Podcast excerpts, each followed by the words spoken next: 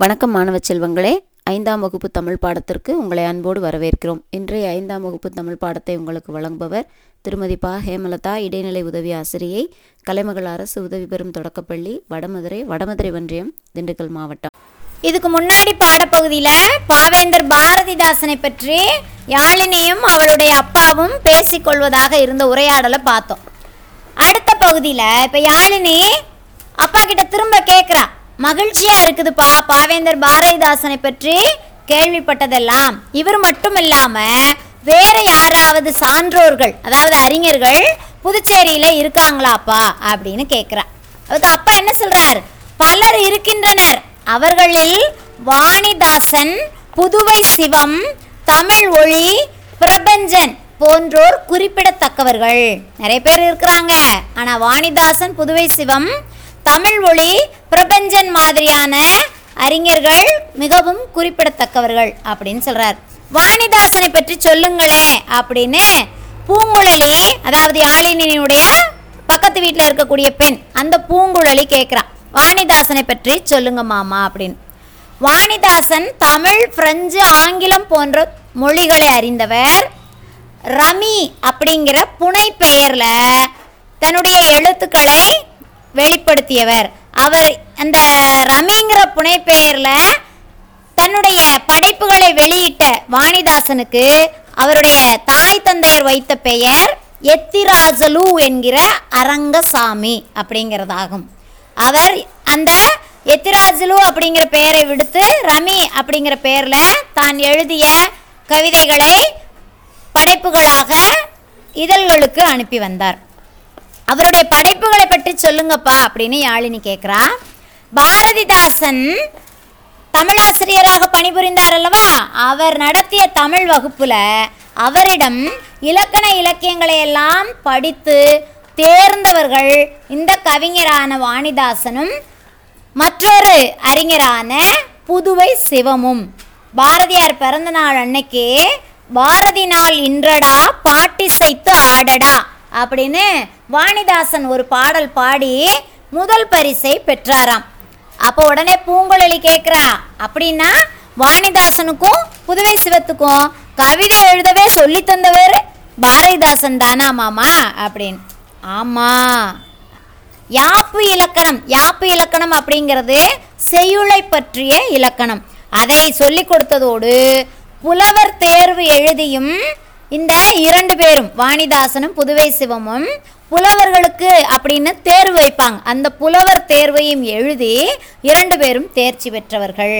இந்த பாவேந்தரனுடைய கவிதா மண்டலத்தை சேர்ந்தவர்களாக கருத கவிதா மண்டலம்னா அவர் கவிதை எழுதிய வாழ்ந்த பகுதியான புதுச்சேரியை பகுதி புதுச்சேரி பகுதியைச் சேர்ந்த இந்த இரண்டு பேருமே நிறைய நூல்களை எழுதியிருக்காங்க.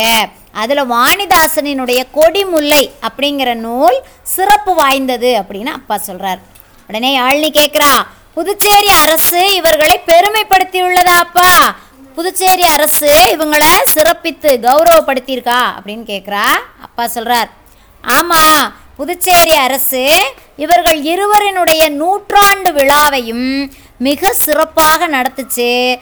வருடந்தோறும் இவர்களது பிறந்தநாள் விழாக்களையும் நடத்திட்டு வருது. நம்முடைய தமிழ்நாடு அரசு பாவேந்தர் விருதினை இந்த இரண்டு பேருக்கும் வழங்கி சிறப்பித்திருக்கிறது அப்படின்னு சொல்கிறார் நே யாழினி கேட்குறா? அப்பா தமிழறிஞரான தமிழ் ஒளியை பற்றி சொல்லுங்களேன் அப்படின்னு.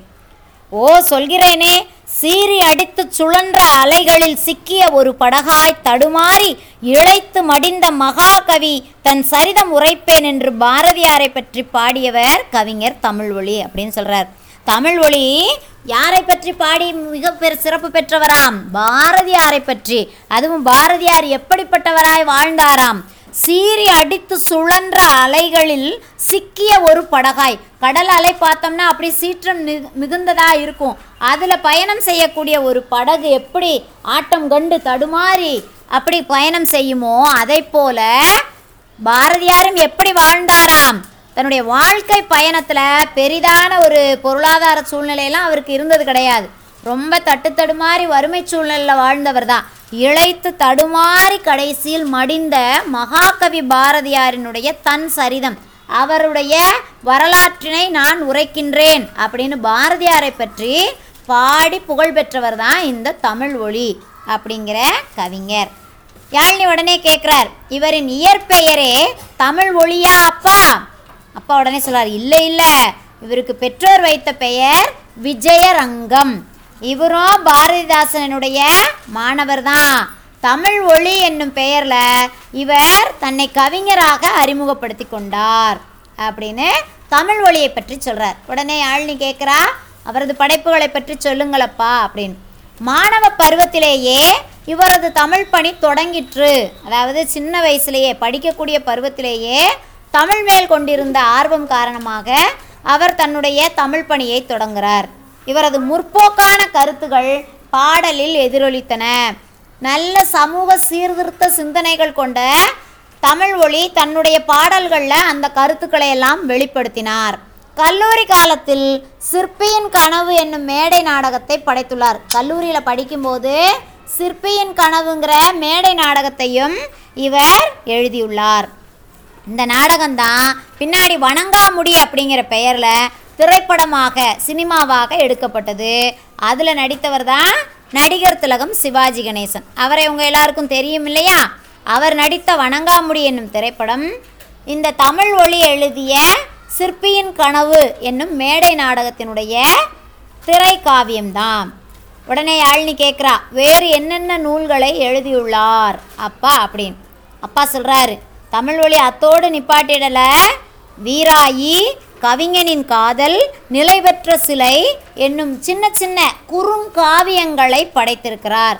அந்த நூல்களை பற்றி ஆய்வு செய்து அந்த திறனாய்வு சென்னை வானொலியிலும் திருச்சி வானொலியிலும் ஒளிபரப்பப்பட்டது. இது ரொம்ப முக்கியமான ஒரு விஷயம் அப்படின்னு சொல்கிறார் அவர் அதோட நிறைய கவிதை தொகுப்புகள் எழுதியிருக்கார் குழந்தை பாடல்கள் எழுதியிருக்கார். ஆய்வு நூல்கள் எழுதியிருக்கார் கவிதைகள் கதைகள் குறு நாவல்கள் இது எல்லாவற்றையும் படைத்தவர் தான் தமிழ் ஒளி. அவர் எழுதிய விதியோ வீணையோ அப்படிங்கிற ஒரு காவியம்தான் சிலப்பதிகாரத்திற்கு அப்புறமா வந்த ஒரு இசை நாடகம் அப்படின்னு கூறப்படுகிறது. உடனே பூங்குழலி கேட்குறா இவரது பாடல்களில் பாட நூல்களில் கூட இடம்பெற்றிருக்கிறாமே என்னுடைய அப்பா அப்படி சொல்லியிருக்காரே மாமா அப்படின்னு கேட்குறா. ஆமாம் பூங்குழலி இவரது முன்னும் பின்னும் அணுவின் ஆற்றல் இந்த ரெண்டு பாடல்களும் தான் அது.